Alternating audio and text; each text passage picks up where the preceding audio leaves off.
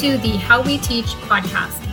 On today's episode, we'll take a look at different approaches to supporting literacy and communication skills across all subject areas in high school. One of the barriers we tend to come up against as secondary teachers is that we don't necessarily receive formal training around literacy support. It can be difficult to figure out how to diagnose and close reading gaps for students when we don't have that background knowledge. We are, after all, subject specialists with degrees in math, history, biology, and so on. That's what makes literacy a great place to start because we can all grow together to reduce barriers for our students while supporting the communication skills in our courses.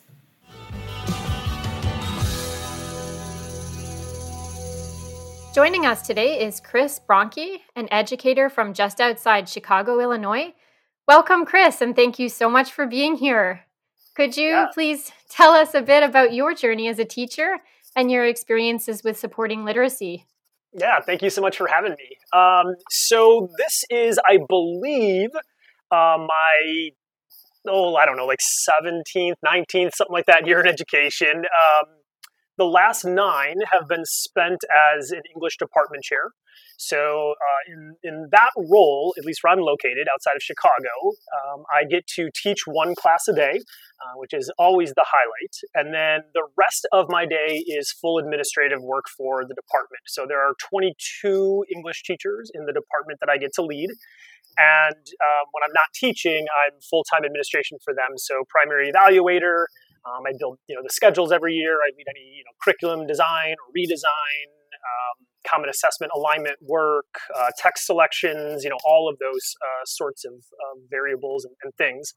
Um, prior to coming to this role, I was a full time English teacher for I think it was eight or nine years, something like that. So, um, you know, seen a, a, a, few different versions of literacy because uh, I've been lucky enough to work in four different schools across three different districts. Um, I often get to joke, uh, thankfully, uh, that I was lucky enough to leave each district on my own choosing um, for a variety of different reasons. A lot of them being, you know, not necessarily feeling as if I was in line with where they were taking their their literacy pr- programs. Quite frankly, right. um, I think for me personally, my love for for literacy instruction at its core um, started in the second school that I worked in, um, where I found myself taking the lead, redesigning our um, sort of like reading support program.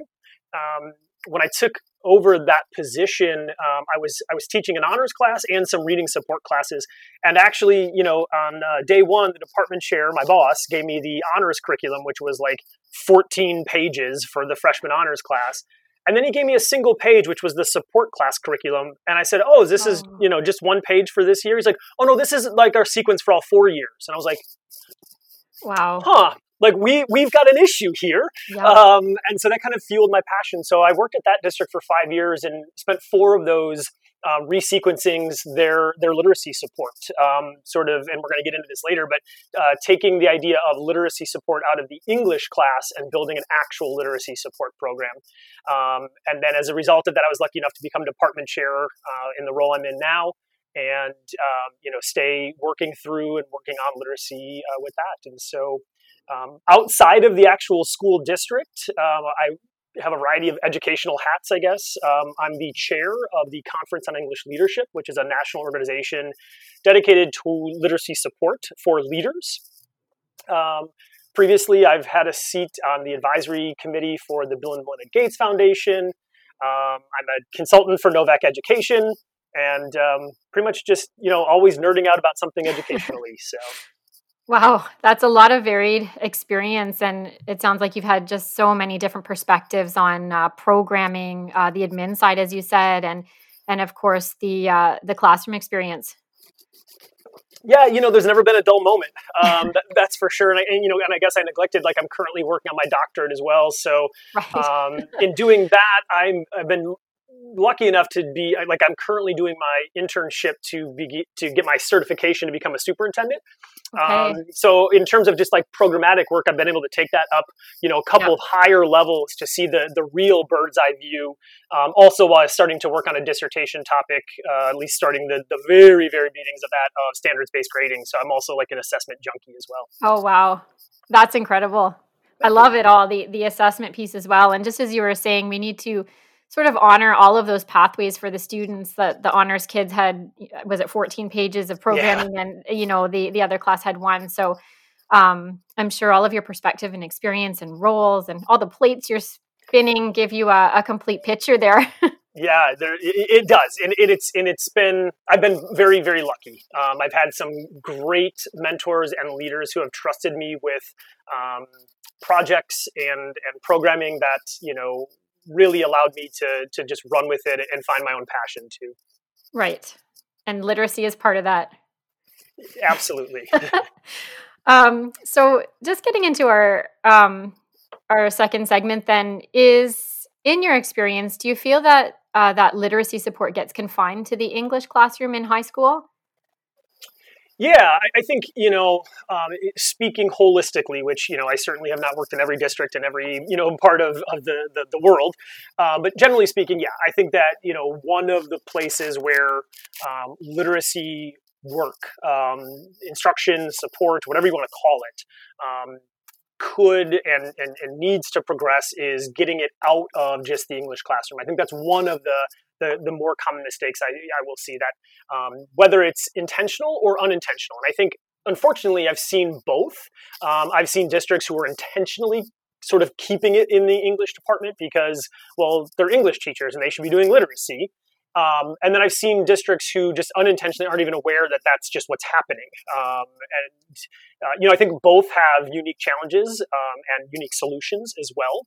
Um, and I think, you know, one of the other issues that I see, and I think, you know, you and I have, have chatted about this a little bit before, but is one of the dangers in making the English department the place for literacy is that it assumes that English teachers are reading teachers or are literacy right, teachers. Right. Um, and you know, one of the things I like to say is that those are not synonyms. Uh, the, the, general, you know, English teacher um, went to college to learn how to teach English, and by English we mean novels and plays, literature. and poetry, literature, right? Yeah. Um, and there wasn't a lot of you know how do you you know help a student you know with fluency um, or comprehension and those those sorts of things. Um, so you know it's a kind of a double-edged sword when you assume that literacy should be in the reading or I'm sorry in the English department, um, and then you assume it should be there because English teachers know how to teach reading. Um, you end up with oftentimes, uh, you know, a less than ineffective program.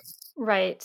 And I think that there's a, a second layer to that um, in that we're assuming that those literacy competencies, so uh, comprehension or a grasp of vocabulary, are things that we only need in English when we know that they're in all curriculum.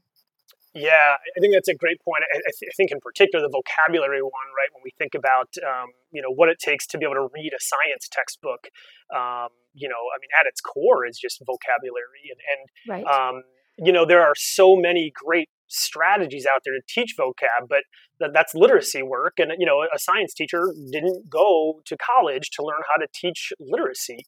Um, right. That's not a criticism. You know, I think that's the most important thing that, you know, I would hope comes out of, of any of this podcast or any of the work you all are doing, right? Is that saying that teacher X didn't go to college to be a reading teacher is not a criticism nor is it a bad thing. It's just a reality. Right. Um, and then, so then the question is, how are we going to navigate that reality? Right. Yeah, and and we're we're specialists. We um we have a, a degree in a, a, very specialized subject area, and we we program based on that expertise. And yeah, I, I agree with you. It's not reasonable to expect um, all teachers to be grounded in the research of of literacy instruction. So I, I think it's just you know grabbing those small um, strategies like the vocabulary you mentioned, and and seeing if if um, it's easy enough to do um, on a daily basis for teachers without feeling overwhelming.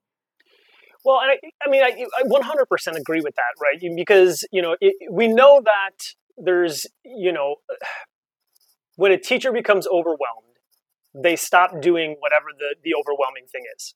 I mean, that's just that's just life, right? You know, um, that you know, extrapolate that across to any you know part of life, right? If something is overwhelming us, we're going to stop doing it. Um, and so, you know, finding that sweet spot of how are we pushing teachers to be trying these new things, but supporting them in ways that makes it so it's not overwhelming. Um, and that's hard because even the literacies themselves are constantly changing.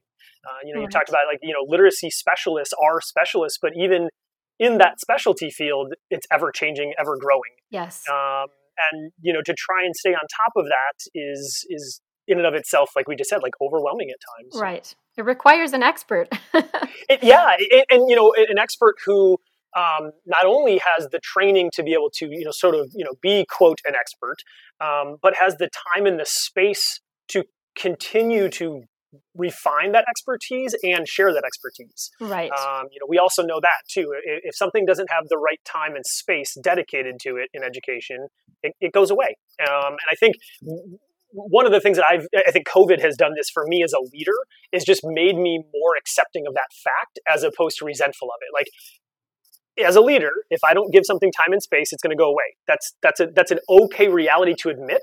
Mm-hmm. And now I've got to do something about that. I've either got to be okay with that, or I've got to find the time and space for it. Um, yeah. And you know, but I think for a while, at least speak to myself, like, and I think this goes to like literacy program development.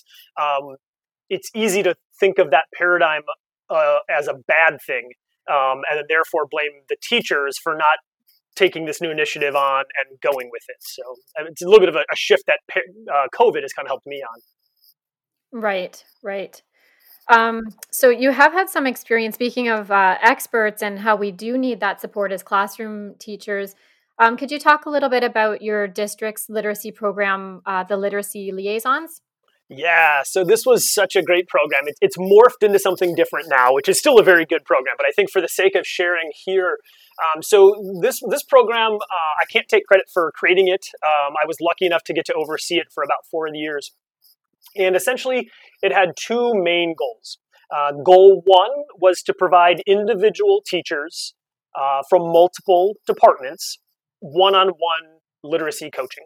So uh, to, to start each school year, we would recruit. Um, our goal was two teachers per uh, department. So two from CTE, two from world languages, two you know every department. And once someone was in this program, they were now called a literacy liaison. Um, and being a liter- literacy liaison was a two-year commitment. And over the course of those two years, you met weekly with your literacy coach uh, to work on whatever it was that you personally were trying to to work through. Um, you know, sometimes it was just better questioning. Um, some amazing work came out of there. Going back to what you were saying earlier about vocabulary instruction in the biology classroom. Uh, they were really they realized that that the biology textbook is I, I think it's it is some it's something in the in like the upper level like college um, like Lexile or like reading right. range um, but mostly because of vocabulary. And so they spent right. a ton of time with their literacy coach thinking through how to do that. And um, and those projects varied and they changed, right? like once they got you know feeling like they were pretty comfortable with with X or Y, they you know could pivot. Then the second part of this program, and this is where I think it's really was the the cool part of it. Um, they built the, the literacy coaches, uh, who are the ones kind of you know running this program, um, built a two-year literacy curriculum essentially. So once a quarter, they would bring together all the liaisons and basically hold like workshops where they would bring in articles and they would have discussions and they would you know ask students or you know students the teachers the liaisons you know to to interact to share what they were working on and the hope of that and this is why it's called literacy liaisons is by having two members of each department coming to these workshops and talking about literacy when they would go back to their own disciplines and work within, you know, let's say I'm a biology teacher, I'm hanging out with all these literacy liaisons talking about literacy and I'm learning a ton. And then when I go back to my biology PLC or team meeting and it's it's all biology teachers, I can kind of ripple effect what I'm learning in, into right. their work. And so, um, and this thing was in existence for about eight years. So the ripple effect became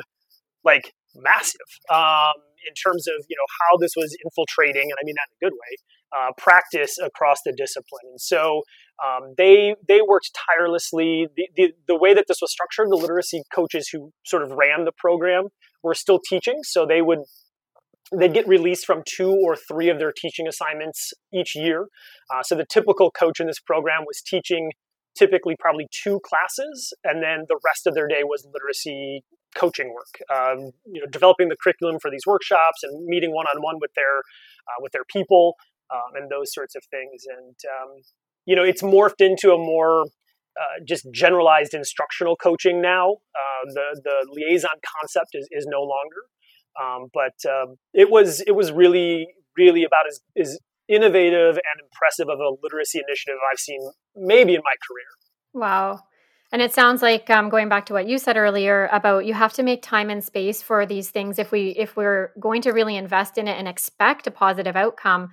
So the the release time for the, the liaisons to work with the coaches and the quarterly workshops, and then I just love what you said about them bringing this all back to department meetings and my team i'm going to do a shout out to my team member rob who calls that crystallizing the middle. So you you get the the department heads or the teachers who are innovating and, and they just spread it out into their their department. So that sounds incredible yeah, I, I, love that phrase, and I, you know, I just thinking through like other ways that they tried to crystallize the middle to to steal that from your colleague, um, and I actually didn't even remember this until just right now. What they would often do too is they would do showcase events. Um, so these were optional, but during the lunch hours, about once I don't know, once every quarter or so, they would ask liaisons if they were willing to, you know, give up their lunch period. Or honestly, if the liaison didn't want to give their lunch period, I would use my budget to sub them out. Um, and it would be like an open house where, like, almost like a science fair, um, where these liaisons would have like sort of a visual, like, you know, like trifold kind of thing, um, and they would be able to talk through what they're working on. And the the point there was to invite, well, the whole school first of all, um, but to get teachers who maybe weren't able to fully commit to the lit liaison program because it was a commitment, right? You had to meet mm-hmm. with your mm-hmm. coach weekly, you had to go to these quarterly workshops, right? To at least be able to see some of the work that was going on. Um, and it served really nicely as another way to, to ripple out, but it also served as a recruiting tool because a lot of teachers would be like, oh, that sounds good, but I'm, I'm busy. And then you'd kind of, you know, pull them into this room for five minutes and they'd be like, whoa, like right. this is great. And then you're like, oh, perfect. You're signing up for next yeah. year? Awesome like we got it you know? So they were really really smart the literacy coaches were um, in, in how they they did that work too. So it sounds like you you saw firsthand the the success of the program just with creating a network of of support and learning and that collaboration piece. Do you um, recall any of the successes in the classrooms like from the the people who participated Oh yeah, so there there were there was a couple that stand out as just like super cool projects. Um, there was this math teacher who uh, used like her time with her literacy coach to build uh, basically a year end review, um, and it was t- totally now like universally designed. It was it was so great. So she let students pick a chapter and they could work individually they could work in small groups whatever they wanted to do. And their end goal was that they had to do basically create a problem based like learning experience for the rest of their class that would help their class review that chapter. Um, okay. um, but it couldn't just be like here's the review worksheet. So the one example that like sticks out and i use this a lot like when i'm consulting is um, this one group in this math class. I, and i don't know what the concept was like that's above my pay grade right? But um, they whatever concept they were trying to do the problem that they created was that they they made it a hypothetical. So the, the rest of the students had to pretend as if they were um, concrete surveyors and figure out what would be the right bid that they should try to accept based on how much concrete they would need and how would they figure out how much concrete they would need um, and how would they price that concrete and like all of these different things um, and so like that was what was happening as a result of this program. Um, I mean, that's that's the one that like stands out to me the most. I think another one that was great, uh, a PE teacher whose class was a personal training class um, and actually culminated with a personal training certificate. And um, that that person built essentially the final project was that the um, the students got paired up with um, faculty members. Uh, oh, the faculty like it was optional, right? No, no staff member was made to. Right. Um, and and the students would like I worked with one of the students. The student like interviewed me about like what are my preferences for like physical activity, like what what do I like about working out, what do I not like about working out, what is my goal? Like is my goal to lose weight? Is it just to get in shape? Like and then built me a, a, a personalized workout plan. Oh, wow. um, so a couple of the ones that those those two will always stick with me, like until the until the end of my time in education and beyond is just some of the like the coolest things. But you know, then just littler things too, like um, you know, an English teacher who, you know, totally changed uh, reading guides, uh, you know, to, to kind of get out of the idea of creating teacher dependent readers. Um, you know, basically, how, how do we teach students to know what to look for as opposed to we saying this is something you should be looking at so you know some of those like they weren't all this like massively you know super cool you know change the world sort of um, things but uh, they, they were all certainly changing students learning right. that's for sure I love those examples. Just just the layers and layers of connections that those students were making. I love that your first two examples were so not English, math and phys ed.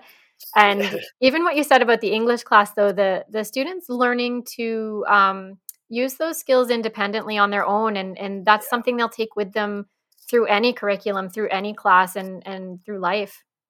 Yeah, you know, it, it really was, and I think you know we saw a lot of that sort of work where it was just like, how do we and this is where the discipline specific side of it came into play. So, like one of the social studies teachers was working on um, again, just creating non teacher dependent readers. Um, but what that means in a social studies class is different than what that means in an English class. And so, like, even though they had the same goal, they were going about it, you know, like super differently. Um, and at the same time, there was actually one of the choral directors was part of the program and was working on something similar because that choral director was working on how to improve um, students' ability to sight read music. And so that was a literacy that our coaches helped that person with. Uh, right. And all kind of all three of those, you know, the same thing, like creating non teacher dependent readers, um, but they looked so you know vastly different. Right, and all that learning, all those skills being consolidated when they're applying it from one concept or class to another.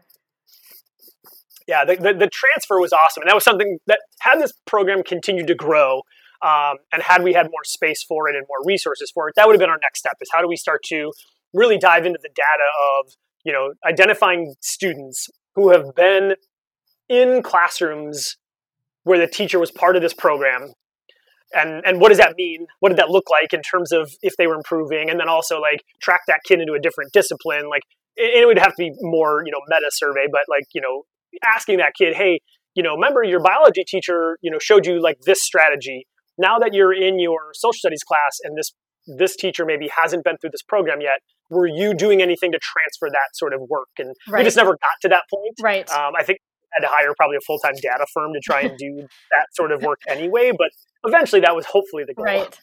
Well, it, it sounds like too, in what you just described, you're you're moving away from uh, a curriculum or a program that's imposed on students, and rather the students now are equipped and armed with um, the tools they need to form a partnership with the teacher and and go, you know, on that journey together. Yeah, I would say that you know. Um, we are lucky to be in a district that um, values professional development. Um, obviously, based on this program, but you know, just even bigger.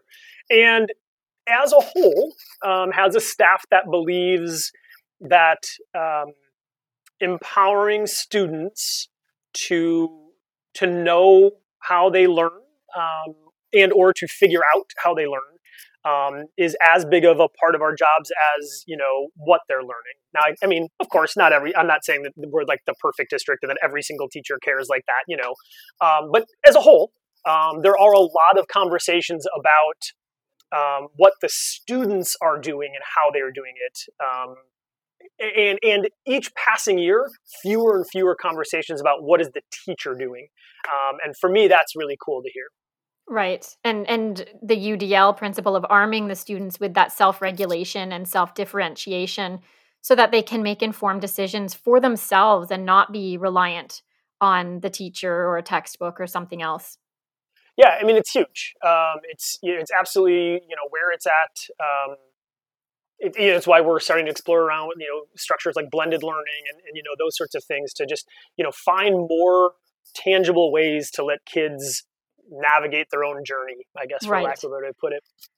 And giving them that choice and that autonomy um, will probably motivate them more. And um, I know that's one of the the big guidelines for uh, the the principles of UDL, um, which gives us a nice segue into the course that you're teaching with Novak Education.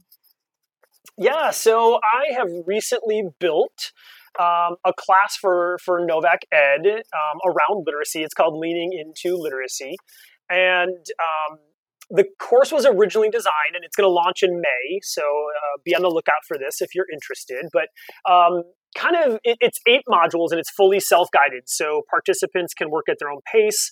Um, each module starts with an, like an introductory video from me, kind of doing the overview. Here's what's to come. And then in universal design fashion, uh, the rest of the module is a robust uh, series of resources. Um, some of them very theoretical, some of them very practical, um, some of them, you know, blogs, some of them podcasts, some of those, some of those are resources from my own classroom or classrooms that I've worked in, um, and just trying to guide, you know, or, or create the pathway, like we just talked about, student ownership for teachers to navigate their own, you know, literacy journey. Um, the first two modules start off as pretty theoretical. So the first one is just about like kind of rethinking literacy, kind of understanding what it is, what it isn't. Um, and then the second one is thinking about comprehension um, and sort of defining what comprehension means and exploring this idea of uh, grade level instruction um, you know, and that became a big thing, at least you know, in the United States, with when, when the Common Core state standards came out, and you know, we had these really specific grade level standards, and um, you know, some of the teachers were like, "Well, but this student can't read at a sixth grade level, and um, so I'm going to give him a fourth grade book." Uh, which you know doesn't really. I mean, there, there's there, there is a time and place for that, but generally speaking, like the, the instruction and, and, and the well trained literacy educator would say, no, I'm giving the sixth grade book, and I'm going to provide the supports so that that student can access that sixth grade book. So that second module really dives into that, um, very UDL in concept um, as well. And then like three through seven dive into specific literacies. So there's actual like reading of a page, you know, the written word, um, there's a writing module, so thinking about how we use writing to learn, um, but also how we learn to write and how we can use both of those to help our students' literacies.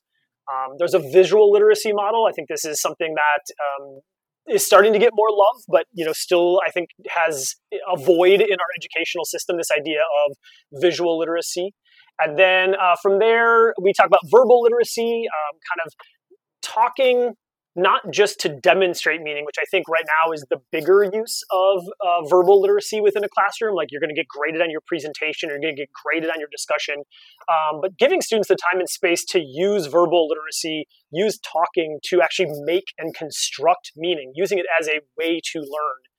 Um, and then the the last practical model is uh, it's about multimodal literacy, so it's kind of tying all of those together. And then we wrap up with sort of just a general um, some some takeaways, uh, some systematic thinking, some of some of that like programmatic.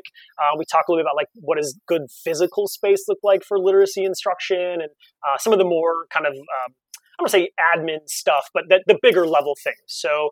Um, I'm teaching a version of it face to face right now, uh, where the, the students are going through it self guided, but we meet once a month to have conversations about what we're learning. And um, I'm having a blast. So I'm, I'm hoping um, if you're out there listening and you're hoping to improve your literacy practice, please consider giving that a look.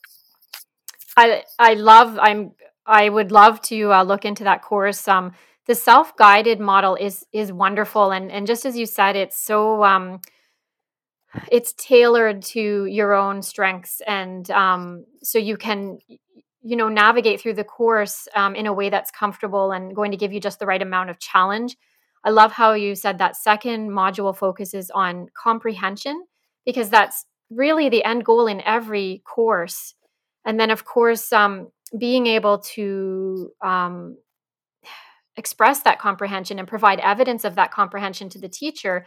And so, I love how the the the different literacies in the other modules um, build that awareness of the the defining features of that form of um, you know building the the awareness of, of what to look for where your strengths are where your weaknesses are it just sounds like such a enriching um, experience you know, it was it was really fun to create. Um, you know, I got to uh, work with you know colleagues here and there as I asked them if they would contribute a resource to this module or that module, and tapped into some of you know my networks for that.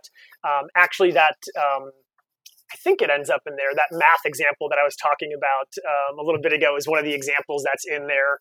Um, what I really try to do in each module, in my goal, was to have a participant walk away from each module with something they could do in their class tomorrow or with their staff. Um, you know, if they're administrators, you know, I, I, brought or tried to bring that lens to it as well as someone who, you know, leads a department. And I think about what strategies do I use to, um, you know, increase my own uh, staff's uh, literacy, um, both their their pedagogical literacy, but also then their ability to teach literacy. Um, so one thing they could use tomorrow, and then one I need to know more. Um, so in there's nothing in the modules where I provided such a robust um, collection of resources on one topic where someone could say, "Oh, perfect! I'm now an expert on um, chunking as a reading strategy." Right? right? You know, the goal would be, "Oh, okay, I'm going to try this chunking activity tomorrow, but this thing is really cool, and I'm going to go do some more research on my own about what chunking is." And so that, that's yeah. the goal, at least as the designer of the right. Right. You make it your own. Yeah. Exactly. Good. Okay. Well, uh, if there was one small thing, just one thing from what we've talked about today that you could suggest as a first step for someone who's sort of just getting used to this idea of literacy competencies in all subject areas, what's something that you feel would be accessible and, and easy to, to try?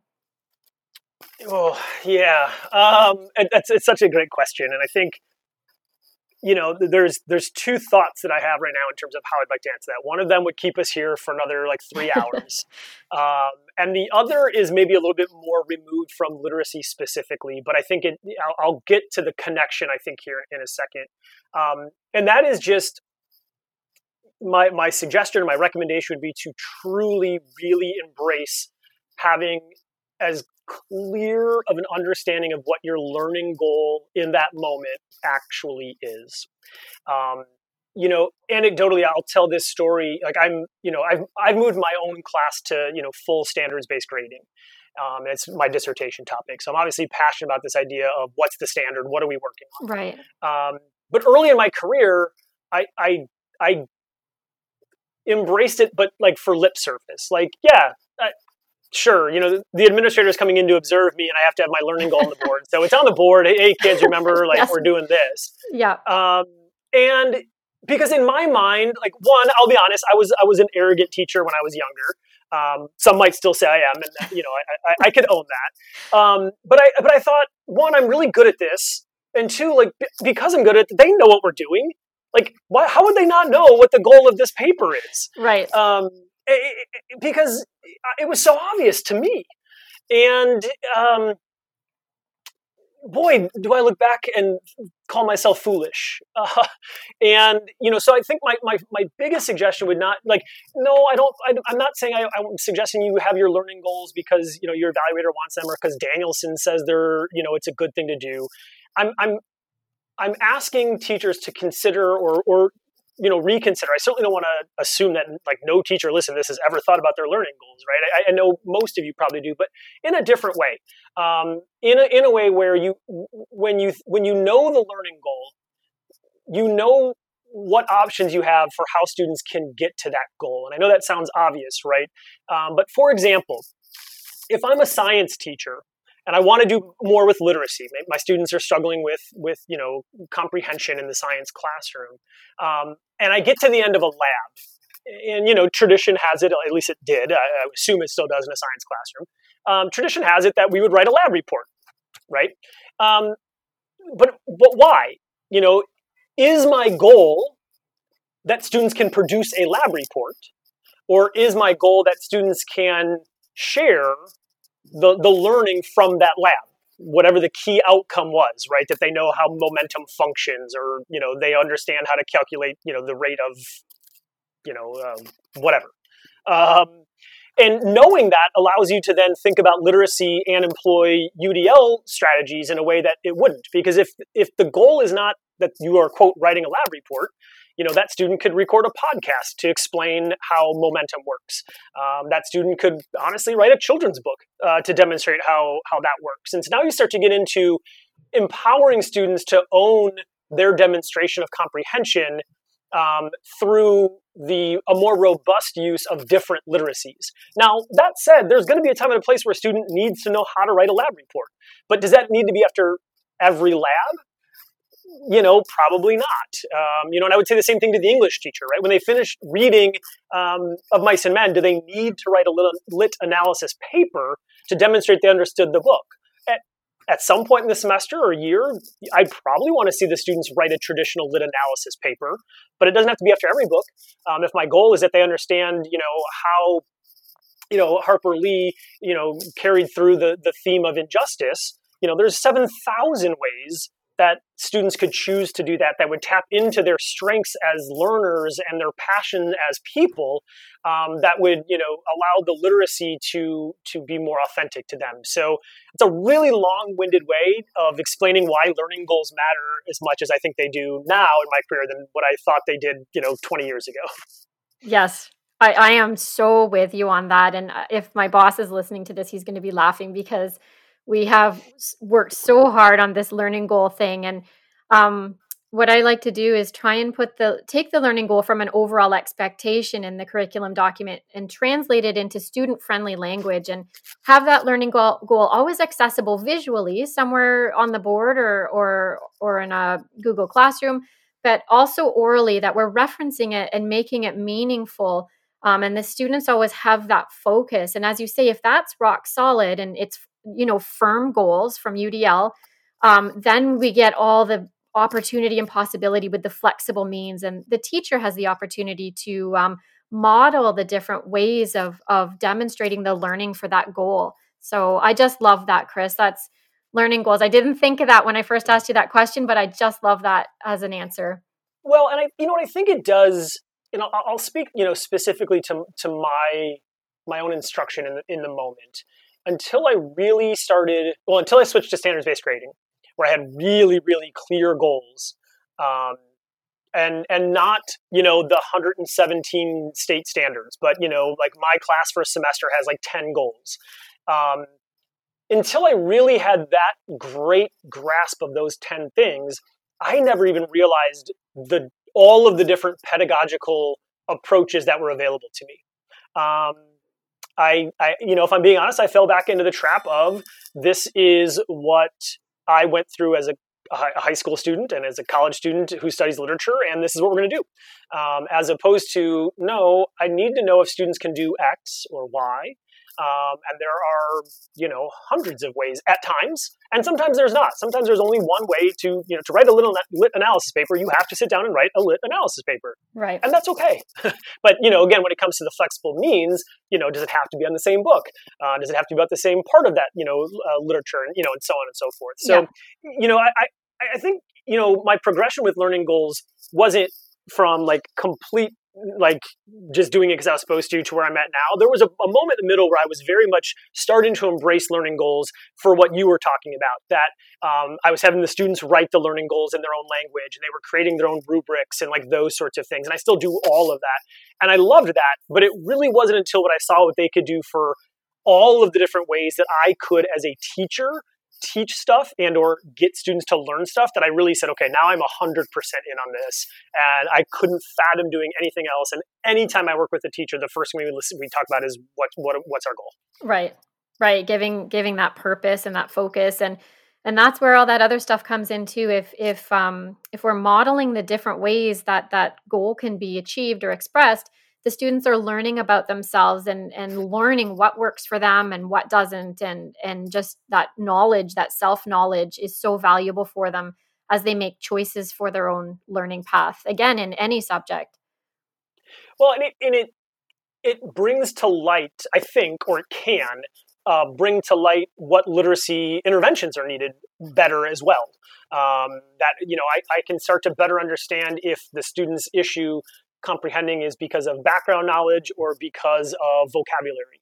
And maybe it's both. Maybe the vocabulary is, is specific to needing a background knowledge, or maybe it's just big words that the kid doesn't know. Right. Yeah. You know, and we can work on that. But not every kid struggles because of that. Not every kid struggles because of background knowledge, right? If you have 28 kids in your class, to make an assumption that the one worksheet to provide the background knowledge for that text is is so flawed because you should probably have 28 because they have 28 backgrounds.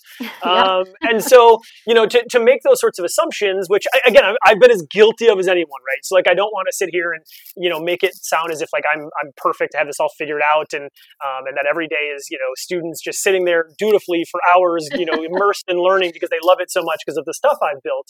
Um, but I think it does change things. You know, I, I often I'm, I'm, a writing instructor first and foremost personally. Um, that's where my my passion lies, um, and I often say that um, I've stopped doing whole class writing instruction because 28 writers are going to be at 28 different places, and one instructional model doesn't work for anyone. uh, let alone everyone. And so um, right. I really I've been teaching a writing seminar for about a year and a half now, um, and have not done a whole class unit or a whole class um, lesson yet. Um, I just spend my time talking with kids about what they're writing and looking at the writing and asking questions. So just as an example. That's amazing and they probably because they're they're getting that differentiated approach or that one-to-one approach feel better when you leave them to talk to the next student and feel um, more comfortable being independent because you've you've tailored it so much to them I, would like to hope so yeah you know i think it's um, it's a record keeping nightmare at times. um, although I could do an entire podcast about all the lessons I've learned in, in that too. Um, but I think, you know, at the end of the day, you know, one of the teachers that I work with, you know, kind of said, well, you know, don't don't you think? I'm trying to think exactly how this teacher phrased it. Like, you know, don't you think you're going to have less of a sense of community if you know you're not doing things, you know, together? And, and um, I said, actually, we have more of a sense because I know each kid a hundred times better, and the students have the time and space. Going back to you know that that phrase from earlier, um, to just interact naturally with one another. Like when mm-hmm. I'm conferring with student A, you know, students B and C can be chatting about writing or we're not chatting about writing. And in that moment, that's okay sometimes. Right. like, um, you know, the, the superintendent that I get to work for, um, really great, great superintendent. Um, his first message to our district when he came here, well, not his first message, but one of his first messages, um, was, you know what, we, I'm okay as your superintendent with us getting rid of bell to bell teaching. I'm not okay with us getting rid of bell to bell caring. And that has stuck with me and will, you know, for forever. Um, we we don't have to be literally instructing for 50 consecutive minutes, right? But yeah. we do have to be yeah. showing kids we care about them for 50 consecutive minutes, or however long your period is, right? So yeah. um, th- this sort of instruction has allowed me to do that, and I think um, students, uh, I, I, think they've enjoyed it. You know, they, have they've, they've uh, seen that it, it's um, I, will put it this way: what they what they say most often is it feels a lot less like school, and quite frankly, I think that's a darn good thing. that's lovely. Well, it sounds like you you've built relationships and trust with them, which you know sometimes gets us to the the content, but is you know such an important part of the the whole picture for students and for the student experience. Yeah, eh, one hundred percent. Chris, thank you so much for being with us today. I know how busy you are. yeah, uh, yeah I'm, I'm, happy to be here. If I could just get a, a quick shout out if you'd like to follow me on Twitter. Uh, my Twitter account is just at Mr. Bronke, so my last name uh, and, and Mr. in front of it. So uh, feel free to follow along. And if, if you've listened and liked anything you heard or have any questions, you can catch me there and I'm happy to, to chat. Thanks again, Chris. Thank you. Enjoy the rest of your day. Take care. Take care. Bye bye. That's the end of our show. Thank you for listening, and I hope you'll join us for episode two when I sit down with Cindy Waite and Amber Clark from the Hastings and Prince Edward District School Board to talk about how speech and language development can affect how students access content knowledge across the subject areas.